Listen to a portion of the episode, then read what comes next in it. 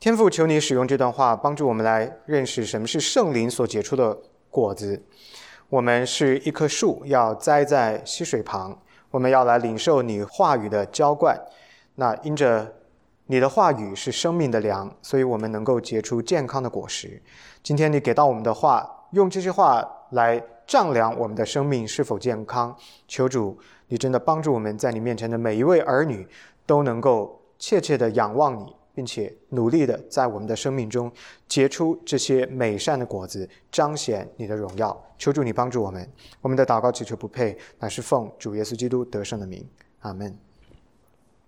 回顾一下上周的主日呢，我们从陈述语气跟祈使语气的角度来讲解了加拉太书的内容。陈述语气就是讲事实，祈使语气就是下命令。这个呢，在很多的圣经的书卷中，尤其是保罗的书卷当中呢，非常的常见。同时呢，我们也花了一些时间来具体的研究因肉体的情欲而导致的罪究竟有什么样的影响在我们的生活当中，特别是今天的基督徒生命当中，现实生活中有怎样的表现。保罗呢，以陈述的语气来教导我们说，圣灵的果子跟肉体的情欲在本质上就是相对立的，他们之间没有任何的共同之处。肉体情欲的罪呢，源于我们的第一对父母亚当跟夏娃的堕落。那他们犯罪之后呢，就导致所有在亚当里边出生来到这个世界的人，不管你是什么时候生的，那么你都是带着跟神决裂的关系来的，也就是所谓的原罪。那么所有的受到这个罪影响的人呢，都无一幸免地过着被肉体情欲所引导的生活。保罗再一次的表明，我们在主耶稣基督里边的救赎是得胜一切肉体软弱的。只要一个人相信耶稣基督，肉体的情欲就不能够再辖制你，不能再成为那一个 dominating force 来引导和辖制你的生活。他在加拉太书第1章4节当中写道，基督照我们父上帝的旨意为我们的罪舍己，要救我们脱离这罪恶的世代。所以呢，只有在耶稣基督的里边才有救恩，只有在耶稣基督里边才有胜过肉体软弱的盼望。今天的经文呢，要在前文的基础之上，之前我们是讲到19节到21节是败坏的果子，对吧？肉体情欲结出的果子。今天的经文是讲圣灵的果子，所以我们看到这里边有一个鲜明的对比。透过这样一个非常鲜明的对比，保罗细数了主耶稣基督在圣灵里边所赐给我们生命的美好的祝福。正如2周前正道的时候我讲到的那样，人的得救一定是由三位一体的神，三个位格所共同完成的，圣父、圣子、圣灵缺一不可。特别是在加拉太书的背景之下，主耶稣基督的受死跟复活是不能够跟圣灵的工作分开的。我发现很多的弟兄姊妹不太清晰的问题，通常大家觉得得救就是耶稣基督的工作，但其实不是啊。特别要讲到的是耶稣基督跟圣灵共同的工作，因此这个是我们今天圣灵结出的果子的背景，不能够丢掉了第三个位格它的重要性。保罗在加拉太书第3章13到14节当中有这一段话，他把耶稣基督所做的工跟圣灵所做的工紧密地联系起来，这就是为什么我们不能够把它拆开的原因。他说，基督既然为我们受了咒诅，就赎出我们脱离律法的咒诅，因为经上记着说，凡挂在木头上的都是被咒诅的。这便叫亚伯拉罕的福，因耶稣基督可以临到外邦人，使我们因信得着所应许的圣灵。所以一个相信耶稣基督的人是得着圣灵的人，所以圣灵的工作跟基督耶稣在十字架上所成就的救恩不能分开。那么透过圣灵的浇灌呢，上帝的子民得到圣灵的内住，被赋予了结出圣灵果实的能力。那么现在呢，我们就要一同来深入了解什么是圣灵所结出的果子。告诉各位啊，下个礼拜我们还要继续讲这个经文，今天只够时间讲前面三个果子。我们之所以能够因信而得到圣灵，或者说能够因信得着所应许的圣灵，并且能够在圣灵做工之下结出他所应许的美好的果实，就是因为主耶稣基督曾经为了我们的缘故啊，要救我们的原因死在十字架上。借着他的受死，圣灵进入到我们的心里边，借着我们对他的相信，圣灵在我们的生命中开始动工。所以22节这地方说，圣灵所结的果子是仁爱、喜乐、和平、忍耐、恩慈、良善、信实、温柔、节制，这样的事没有律法禁止，也就是跟旧约的内容没有抵触的地方啊，完全是一致的。为什么保罗在讲这一段话的时候不把它称为圣灵的作为，英文叫做 The Works of the Spirit， 为什么他要说是圣灵的果子而不叫做圣灵的作为呢？为什么要提这个问题？19节如果你读了英文版的圣经，你知道在他讲肉体情欲的时候，他用的是 The Works of the Flesh， 肉体做的功。既然是对比，你用同样的格式，同样的语法，岂不是更加的鲜明，更加的明显啊？你为什么不这么用呢？这是有原因的，因为保罗要暗示我们，当我们安息在他的能力当中，主耶稣基督所赐下的平安，他的救赎大能里边的时候，实际上是圣灵已经做了他的工作，在我们的身上结出了他和平的果子。作为罪人，这些的果实靠我们这个罪人的身份和本性是无法结出的，是不可能在我们的里边自主的生发出来的，而是主耶稣基督要透过他的灵来产生并且赐给我们的。所以保罗讲这句话的意思是要暗示我们，结果子这个动作一定要由圣灵来做，靠我们是没有办法做到的。加拉太书2章20节他说，我已经与基督同钉十字架，现在活着的不再是我，乃是基督在我里面活着，并且我如今在肉身活着，是因信上帝的儿子而活，他是爱我，为我舍己。换句话说，圣灵在我们的里边亲自结出自己美好的果子，这是靠我们罪人无法做到的。无论是靠我们的道德的卓越，还是靠我们能力的优秀，还是靠我们勤奋跟努力，你都没有办法脱离圣灵，结出圣灵的果子。生命结出成熟的健康的果实是要依靠上帝，依靠圣灵的，这就是这句话它要暗示的意义。宏观来看，保罗的这句话的用意呢，是在批评那一些假的福音的老师，也就是整个加拉太书背景当中跟他作对的犹太主义者。批评他们什么呢？批评他们试图通过行律法来获得神所要求的公义。保罗否认这种以人为本的教义，各位注意听啊，以人为本的教义是错误的。把我们的注意力呢，都指向上帝，透过圣灵在主耶稣基督里边所做的工。什么是我们要关注的重点？是耶稣基督所做成的，而不是我们能够做成的，不是我们的行为，而是耶稣基督的十字架上所成就的。除非一个人得着神创始成终的救恩，也就是说，除非一个人明白救恩是由神所发动的，也是在神里边终结的，否则这个人是永远没有办法透过自身的努力来达成拯救的目的的。这个过程与结出圣灵的果子完全一样，都是主耶稣基督借着圣灵成就的，而不是靠着我们来做到的。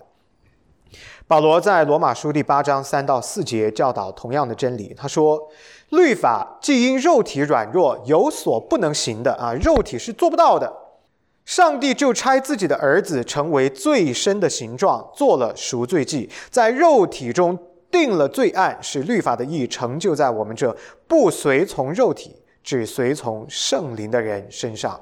所以 again， 保罗在另外的一本书里边讲到同样的意思，圣灵的果子靠你们结不出来，就像救赎这件事靠你自己也做不到，是一样的。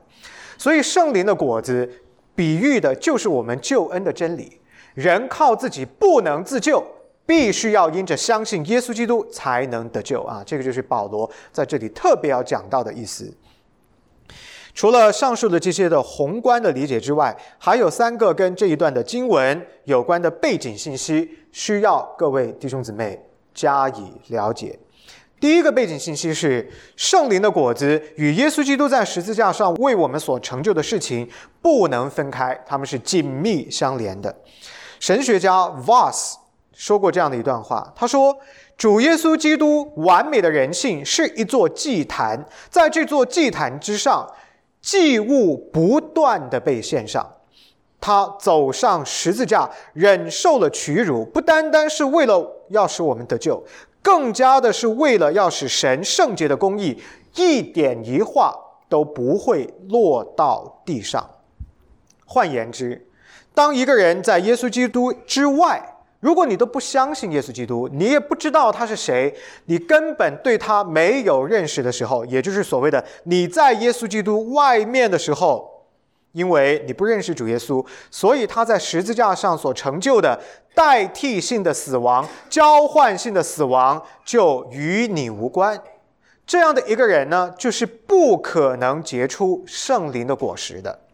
所以当我们说要结出圣灵果实的时候，直接想到的就是耶稣基督这个人在十字架上所成就的，以及你跟他的关系 by faith。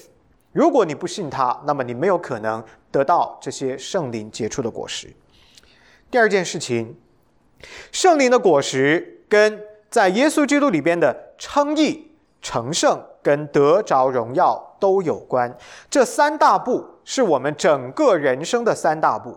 许多的基督徒以为得救就是基督信仰的全部，我再一次的否认这一点。得救是第一步，成圣是第二步，最后一步叫荣耀神。我们人生的终极目的不是得救。为什么很多的弟兄姊妹在信仰生活上不得力呢？因为他们所领受的圣经的教导是一个 humanistic faith。 什么叫以人为本？只要我得救，我的问题就解决了，所以我就万事大吉。这叫以人为本的信仰。 I'm sorry to tell you, friends， 这不是圣经所教导的。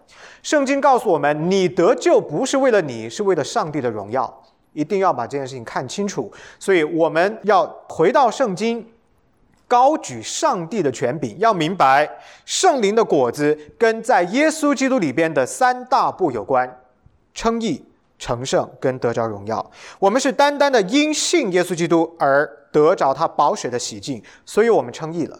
到这儿没有完，这才第一步跨出去。很多的基督徒礼拜天看不到他，平时的教育活动看不到他，你问他，你相信耶稣基督吗？他说我相信。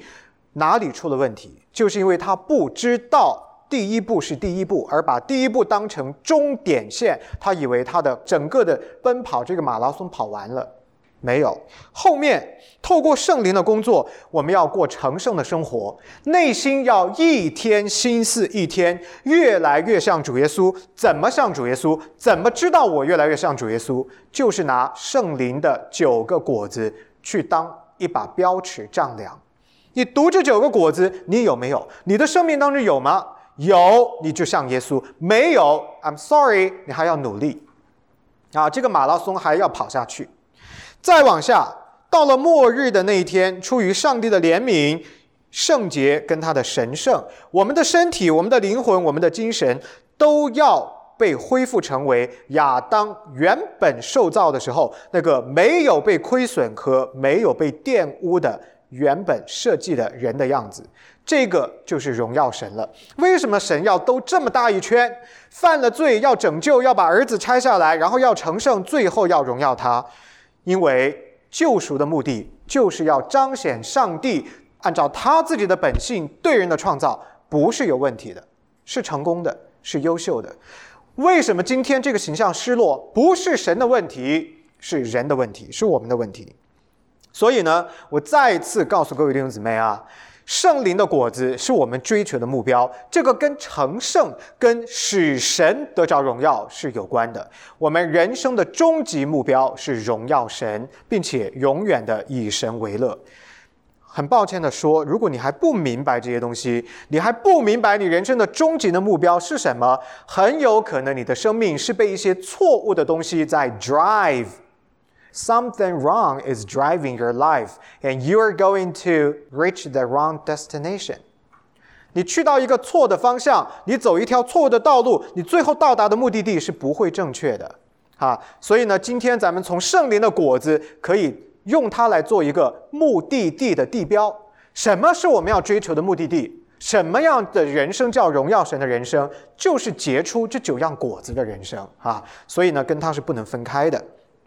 最后，圣灵的果实可以借着我们的生活与人分享。从某个角度来说，我们做基督徒的不光是可以分享这9个果子，我们是必须分享这9个果子，明白吗？各位弟兄姊妹，当你我能够活出主耶稣基督所赐下的救恩的时候，当我们靠着圣灵与神同行的时候，当我们真实且自由的爱我们的邻舍如同我们爱自己的时候，当我们能够在患难试验当中还能够经历到平安喜乐的时候，当我们能够为这个教会带来耶稣基督所要求的和平合一圣洁的时候，我们不仅仅是在跟主内的弟兄姊妹们分享这9个圣灵的果实，你们知道吗？我们是在跟世界分享这9个果实，我们是在成为这个世界的见证，让世界看到耶稣基督是真实的。所以咱们很多时候自惭形秽，而自己都看不起自己。我们基督徒，我们的文化可不可以卓越？应不应该卓越？我们基督徒站在人群当中，应不应该有尊贵？应不应该有美好的形象？应不应该有卓越的道德？应该。为什么应该？你既然是信基督的人，你的生命当中有圣灵所做的工，这9个果子应该在你的身上结出来，你应该要成为他的见证。所以呢，当我们真正的满足上帝要求的时候，我们就向这个世界来见证什么是上帝的美好，什么是圣灵做的工，什么是他结出的9样的美好的果子。这个苦涩的世界怎么才能够回到神的面前？这是天父世界啊，朋友们！这个苦涩黑暗的世界，怎么样才能够回到神的面前？你所认识的，你的家人朋友，那一个一个不相信、失落的灵魂，还不认识耶稣基督的灵魂，怎么样才能够重新看到生命的方向，明白生命的目标、意义、价值？这个使命，上帝已经交付给我们了，就是要我们活出这9个果子来。前段时间咱们教会去摘苹果，我问你们，你们摘苹果的时候是找那种又大又红的苹果去摘，还是专门找那种蔫不拉几的苹果去摘？你如果看到那种又大又红的苹果挂在那个树上，你是不是说，哎呦，来来来，这里这棵树很好？你是不是呼朋唤友说这个苹果树结的果子很棒？哎，为什么咱们对好的东西就会愿意去接受呢？为什么看到好的苹果树你就要呼朋唤友，让大家都来摘呢？这不是一个很朴素的道理吗？因为好树结好果子。所以当咱们活出这样的见证的时候，当我们有这样的一个健康的生命的时候，各位弟兄姊妹，我们真的成为福音的大使，活得尊贵，活得有荣耀啊，活得自信而且丰盛健康。为什么？从哪里来的？就是我们知道我们是谁，我们是向这个世界见证耶稣基督的人，不要活得苟苟且且啊，不要活得狼狼狈狈，我们是可以有那一份的尊贵荣耀在我们的生命中彰显出来的。前提条件是你得认识主耶稣啊，你得顺服主耶稣，你得相信主耶稣。没有主耶稣基督的生命，圣灵的工作不会在你的身上。OK， 好，明白了。刚刚这一大堆全部都是经文背景，在这些背景的情况之下，咱们现在来看前三个果子，一个一个的看啊。仁爱、喜乐、和平。第一个是仁爱，就是 love。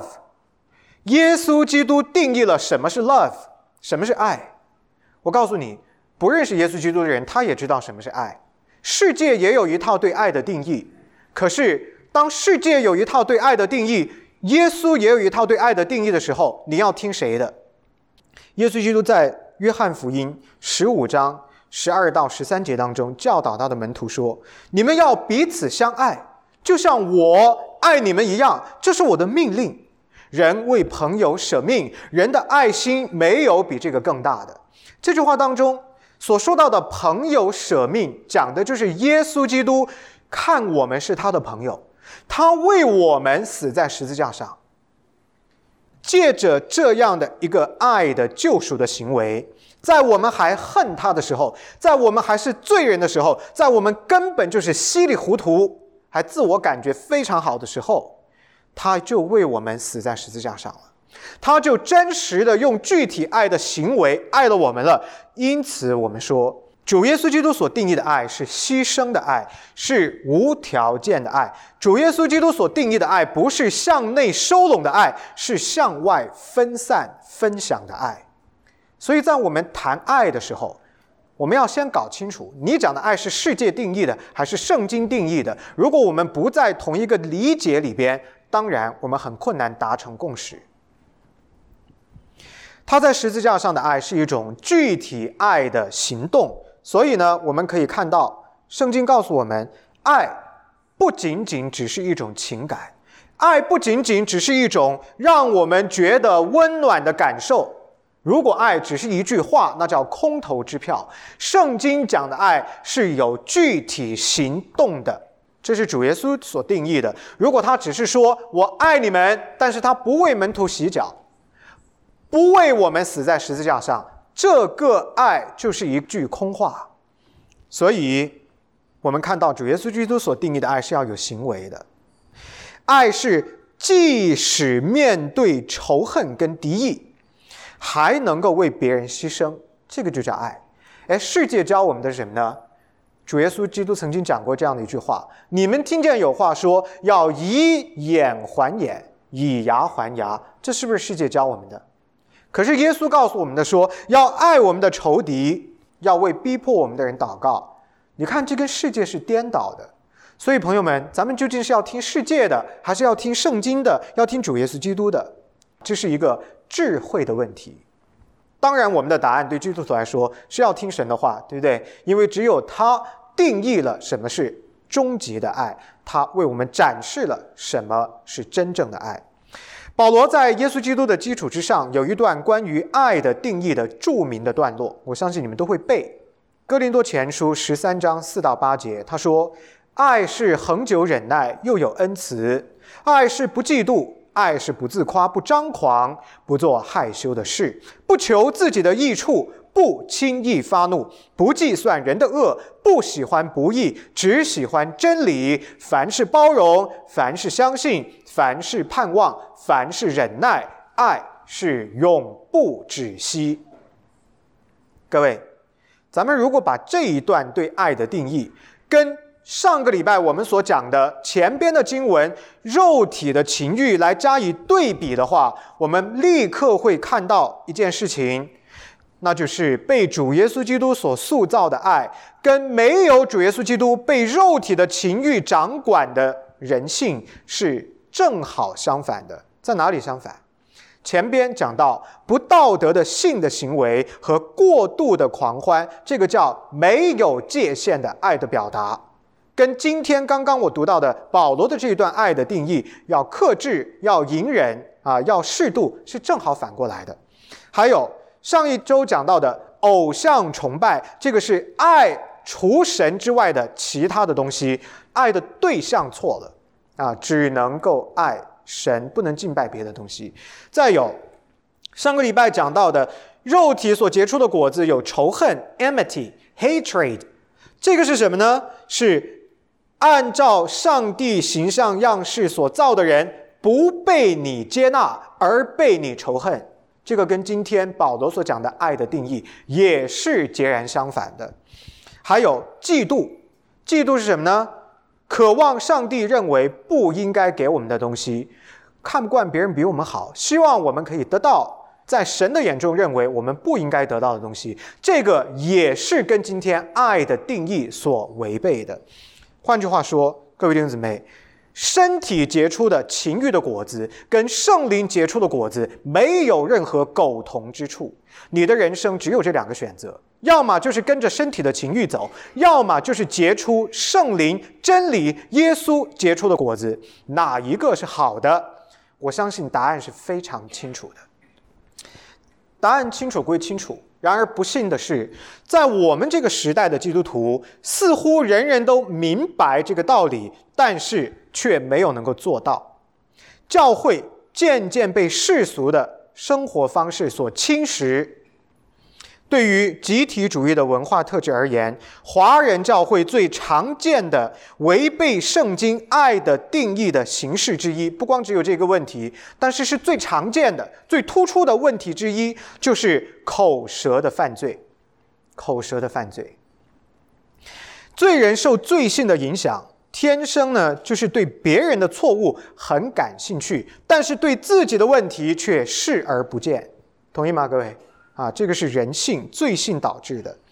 散布谣言、有偏见的论断、主观的评论猜测、片面的故事等等等等，这些对于华人的集体主义的文化而言，都是屡见不鲜的事。在教会里边，这些事儿也不是什么新鲜的事情，但是跟神的话是违背的，它不应该存在啊，它应该要被革除出去。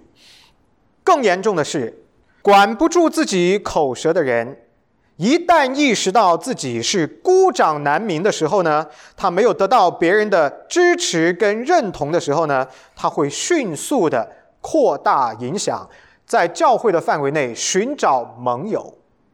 什么叫盟友？就是认同他观点的人，拉帮结派。这种做法是 psychologically making this person feel stronger。这是对的还是错的？如果你做的事情是错的， make you feel stronger， 那就是错的更严重，错的更厉害。这是不爱人的方式，不是爱人的方式。跟当年修建巴别塔要跟神对抗的人所做的事情一模一样。大家仔细去读创世纪11章关于巴别塔的内容，你们就会看到人要违背上帝。我一个人违背上帝，我感觉力量渺小，怎么办？把人都拉来，变成一个盟友啊，变成一个意见的联盟。一帮的人在一起的时候，就让我觉得我很强大，我就更能够对抗神了。这是错的离谱的事。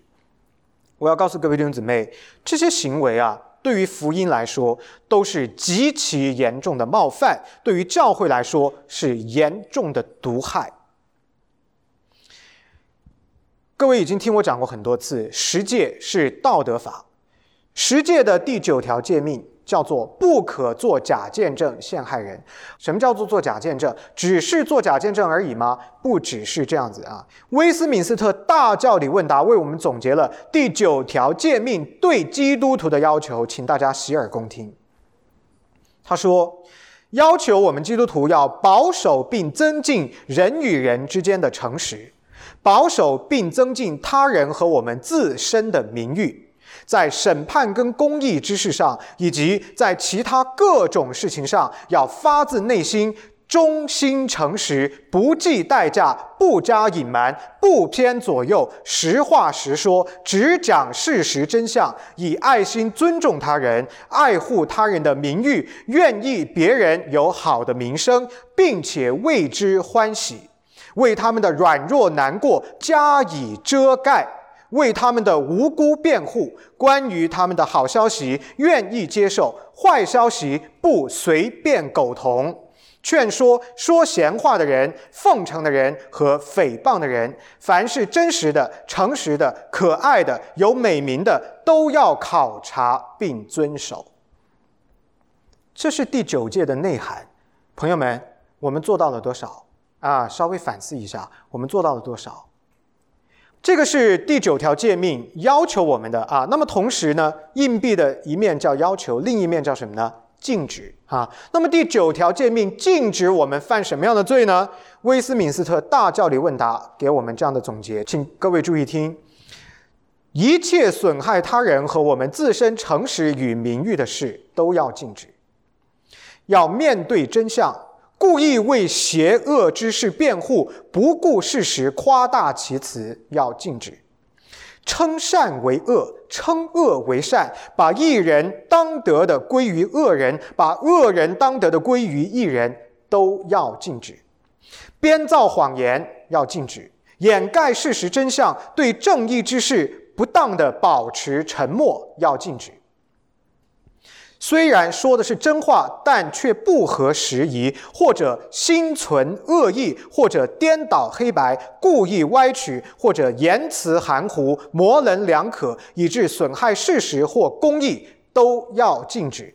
不说真话、说谎、诽谤、诋毁、搬弄是非、传播谣言、嘲弄他人、轻率的论断、言辞苛刻、曲解他人的目的、言语跟行动都要禁止。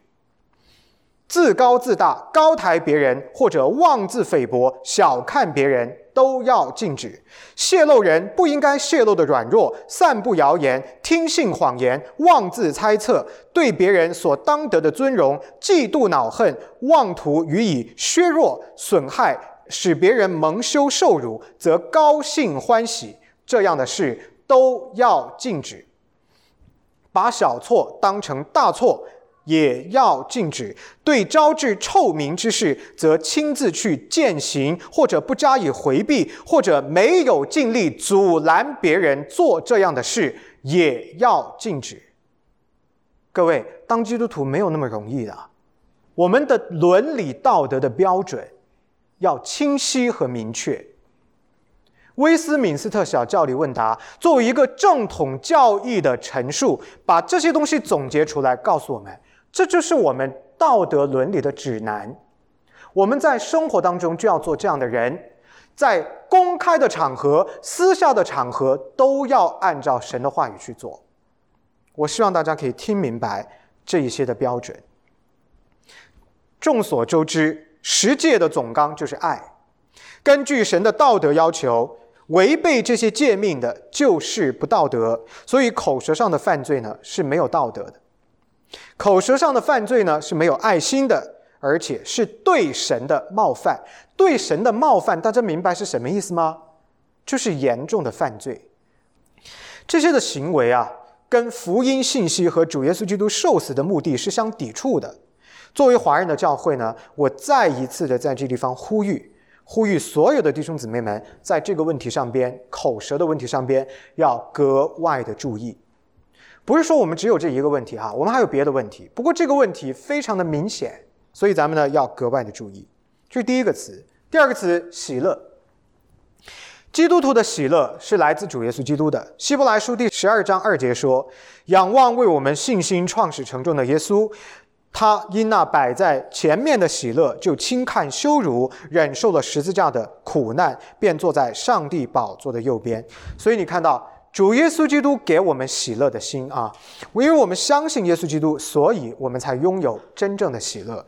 所以各位弟兄姊妹，跟爱的定义差不多，喜乐不仅仅只是一种感觉，喜乐是一个出于圣灵的礼物。换句话说，喜乐不是我们自己里边生发的，而是圣灵所赐下的。所以基督徒能够在试炼跟痛苦当中仍然常常喜乐，因为它是获得性的，它是上帝赐给你的。著名的清教徒祷告集这本书呢，我鼓励大家去买来看，在 Amazon 上边可以买到，叫做 The Valley of Vision， 意象之谷啊。这本书当中有一段关于喜乐的祷告文是这样说的：我若在夜间哭泣，请在清晨赐给我喜乐，让我浸泡在你的爱中。那么我们要怎么样才能够得到这种超越处境的喜乐呢？在一切的事上要寻求天父赐给我们的旨意，就可以使我们获得喜乐。你如果不寻求神的旨意，你自己靠自己的能力做决定，你只有收苦果啊！我再讲一次，为什么有一条明朗的道路不走，非要走那条歪曲的道路呢？为什么可以收获喜悦，不要非要按自己人的意思去收获苦果呢？啊，所以呢，我告诉各位，怎么样获得喜乐？第一个方法就是大小事上寻求天父的旨意，紧紧抓住神，因为知道神已经把自己的儿子赐给我们了，在我们的中间丰丰满满的，有恩典，有喜悦。所以呢，无论遭遇到怎样的情境，我们呢都可以透过这个环境，透过对神的寻求，来获得充满喜乐的心。在主耶稣基督里边，第二个方法，知足感恩的心给我们喜乐。喜乐不仅仅只是没有痛苦或者是苦难。很多人说，把我的痛苦拿走吧，我就喜悦了。外部环境的改变不是圣经所定义的获得喜乐的最重要的源泉。喜乐不是没有痛苦，而是一种因为深知自己被救主牢牢抓住，不会失落所带来的那种安定感和满足感。这个东西是内在的，不是外面的。因此呢，在耶稣基督里边的喜乐是人饥渴慕义的心得饱足的样子，是人干枯凋零的灵魂得了满足的状态。而这种满足跟饱足不是由外在环境决定的，是你跟耶稣的关系决定的。第三一个获得喜乐的方法就是依靠圣灵生活。当圣灵不断地提醒我们有得救的确据的时候，我们的心就应当对耶稣基督的因着信心而雀跃欢呼，并且呢，透过外在的言语或者是行为、行动来表达出来。你看啊，使徒行传里边讲到，当五旬节圣灵降下的时候，那一个时代的人见证到五旬节圣灵降下的人，他们都看到福音是怎么样突破的选民进入到外邦的，他们因着这件事情而经历到了无法言语表达的大的喜乐，而这个喜乐就是圣灵的工作。他们知道选民跟外邦人之间隔绝的墙没有了，今天上帝的恩典给到了所有的人了。这种喜悦是用语言没有办法表达的。所以呢，以上是三种获得喜乐的方法：第一，寻求天父的旨意；第二，知足感恩的心；第三，依靠圣灵生活。最后一个果子叫做和平。和平往往是跟着喜乐一起来的。和平跟前文19节到21节当中提到的仇恨、争竞、嫉恨、恼怒、结党纷争、异端和嫉妒都是截然相反的。在基督耶稣受死十字架之前，神人之间没有和平，因为亚当堕落犯罪之后，我们就与神为敌，我们恨神，我们亏缺了神的荣耀，我们不顺服他，我们也不敬拜他。然而在基督为我们受死之后，这一位最为伟大的 Peacemaker 和平的缔造者重新把我们带回到上帝的面前，使破裂的神人关系得以修复。我们既然因信称义，就借着我们的主耶稣基督得以与神相合。如果我们都已经借着耶稣基督跟神和好了，那么这种从神而来的和平就应该要进入到我们生命生活的每一个部分，在各种关系当中都应该看到，包括了横向的人与人的关系，特别是教会弟兄姊妹的关系。我再讲，如果一个教会是支离破碎，没有和谐的关系，就不是美好的见证。在主耶稣基督交换性死亡的亮光之下，他的教会已经不再只是选民的聚会，而是由犹太人选民跟外邦人所共同组成的。主耶稣基督打破了犹太人跟外邦人之间隔断的墙，因此呢，只有耶稣基督才能够使教会拥有真正的和平。在加拉太书的背景之下，犹太主义者讲假福音的这些人，他们教因行为称义，实际上就是在重建这一堵已经被主耶稣基督拆掉的阻隔的墙。这些人所正在做的，就是保罗在20节当中所列举的恼怒、结党、纷争、异端。这些人都是和平的敌人，跟福音相违背的人都是和平的敌人。做这些事情的人叫与基督为敌。各位听懂这句话吗？我要怎么样用语言让你明白这是一件多么可怕的事情，这是一个多么严重的罪。如果你破坏教会的和平，叫与基督为敌，你究竟是谁？你是基督的朋友、上帝的儿子，还是基督的仇敌？你应该做什么事情？作为教会，我们今天所面对的罪跟早期教会的罪肯定是不一样的，但是无论如何，任何破坏教会和平的罪都需要被严厉的对待，是严肃的问题。请注意啊，接下来我要讲的我们教会的罪啊，不一定适用于其他的教会啊，我只讲我们教会的问题。大家也不要把我讲的罪呢理解为是所有的教会都共同的有这些问题啊。我分析和解决的是这个教会的问题。首先第一点，我们要承认地上没有完美的教会啊，所有的教会都是有问题的，因为教会是罪人的集结。教会里边一个一个，包括我在内，我们不是圣洁的天使啊，我们全部是罪人啊，所以罪人聚到一起就一定有问题。作为我们的教会是一个以初信者为主的，而且是一个年轻的教会，我们有我们自己独特的挑战，而这些的挑战或多或少都会成为我们前进成长的阻碍。所以咱们要看清楚问题是什么，要正视这些问题。OK， 这个跟教育人、教育个人生命的成长是一样的。要承认我有病，你才去寻求医生的帮助，对吧？你要说我没病，那对不起，你就只能够病入膏肓，最后自己死掉。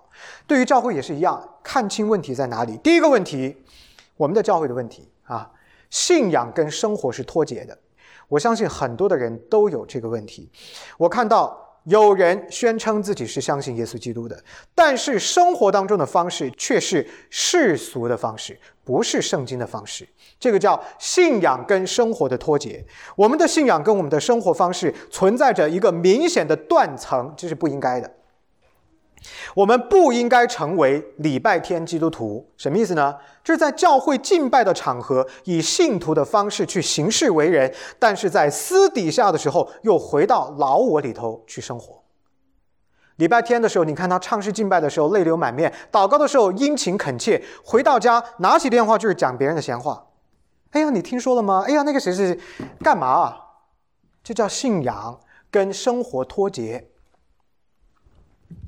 各位要明白一件事情，信上帝、跟从主耶稣是一种生活方式，是一个 lifestyle， 而不是你各种生活场景当中多出来的一件事，也不是跟别的生活琐事一样的事情。信仰、敬拜是一个最高形式的生活方式，你所有别的生活方式要统管在这个宏观原则之下。你做的每件事情都应该是敬拜神的事情，你做的每件事都是一个敬拜神的机会，不是只有在这儿的一个半小时。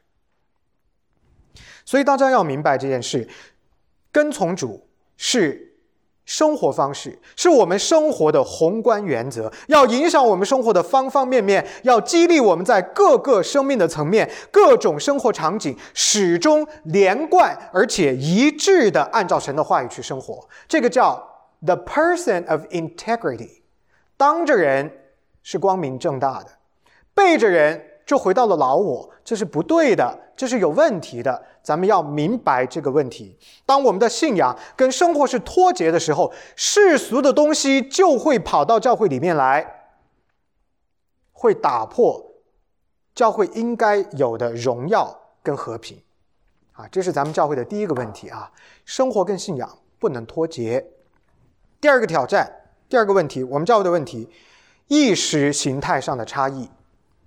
作为移民啊，我们出生和成长的背景不同，决定了我们在意识形态跟文化上边也是不同的。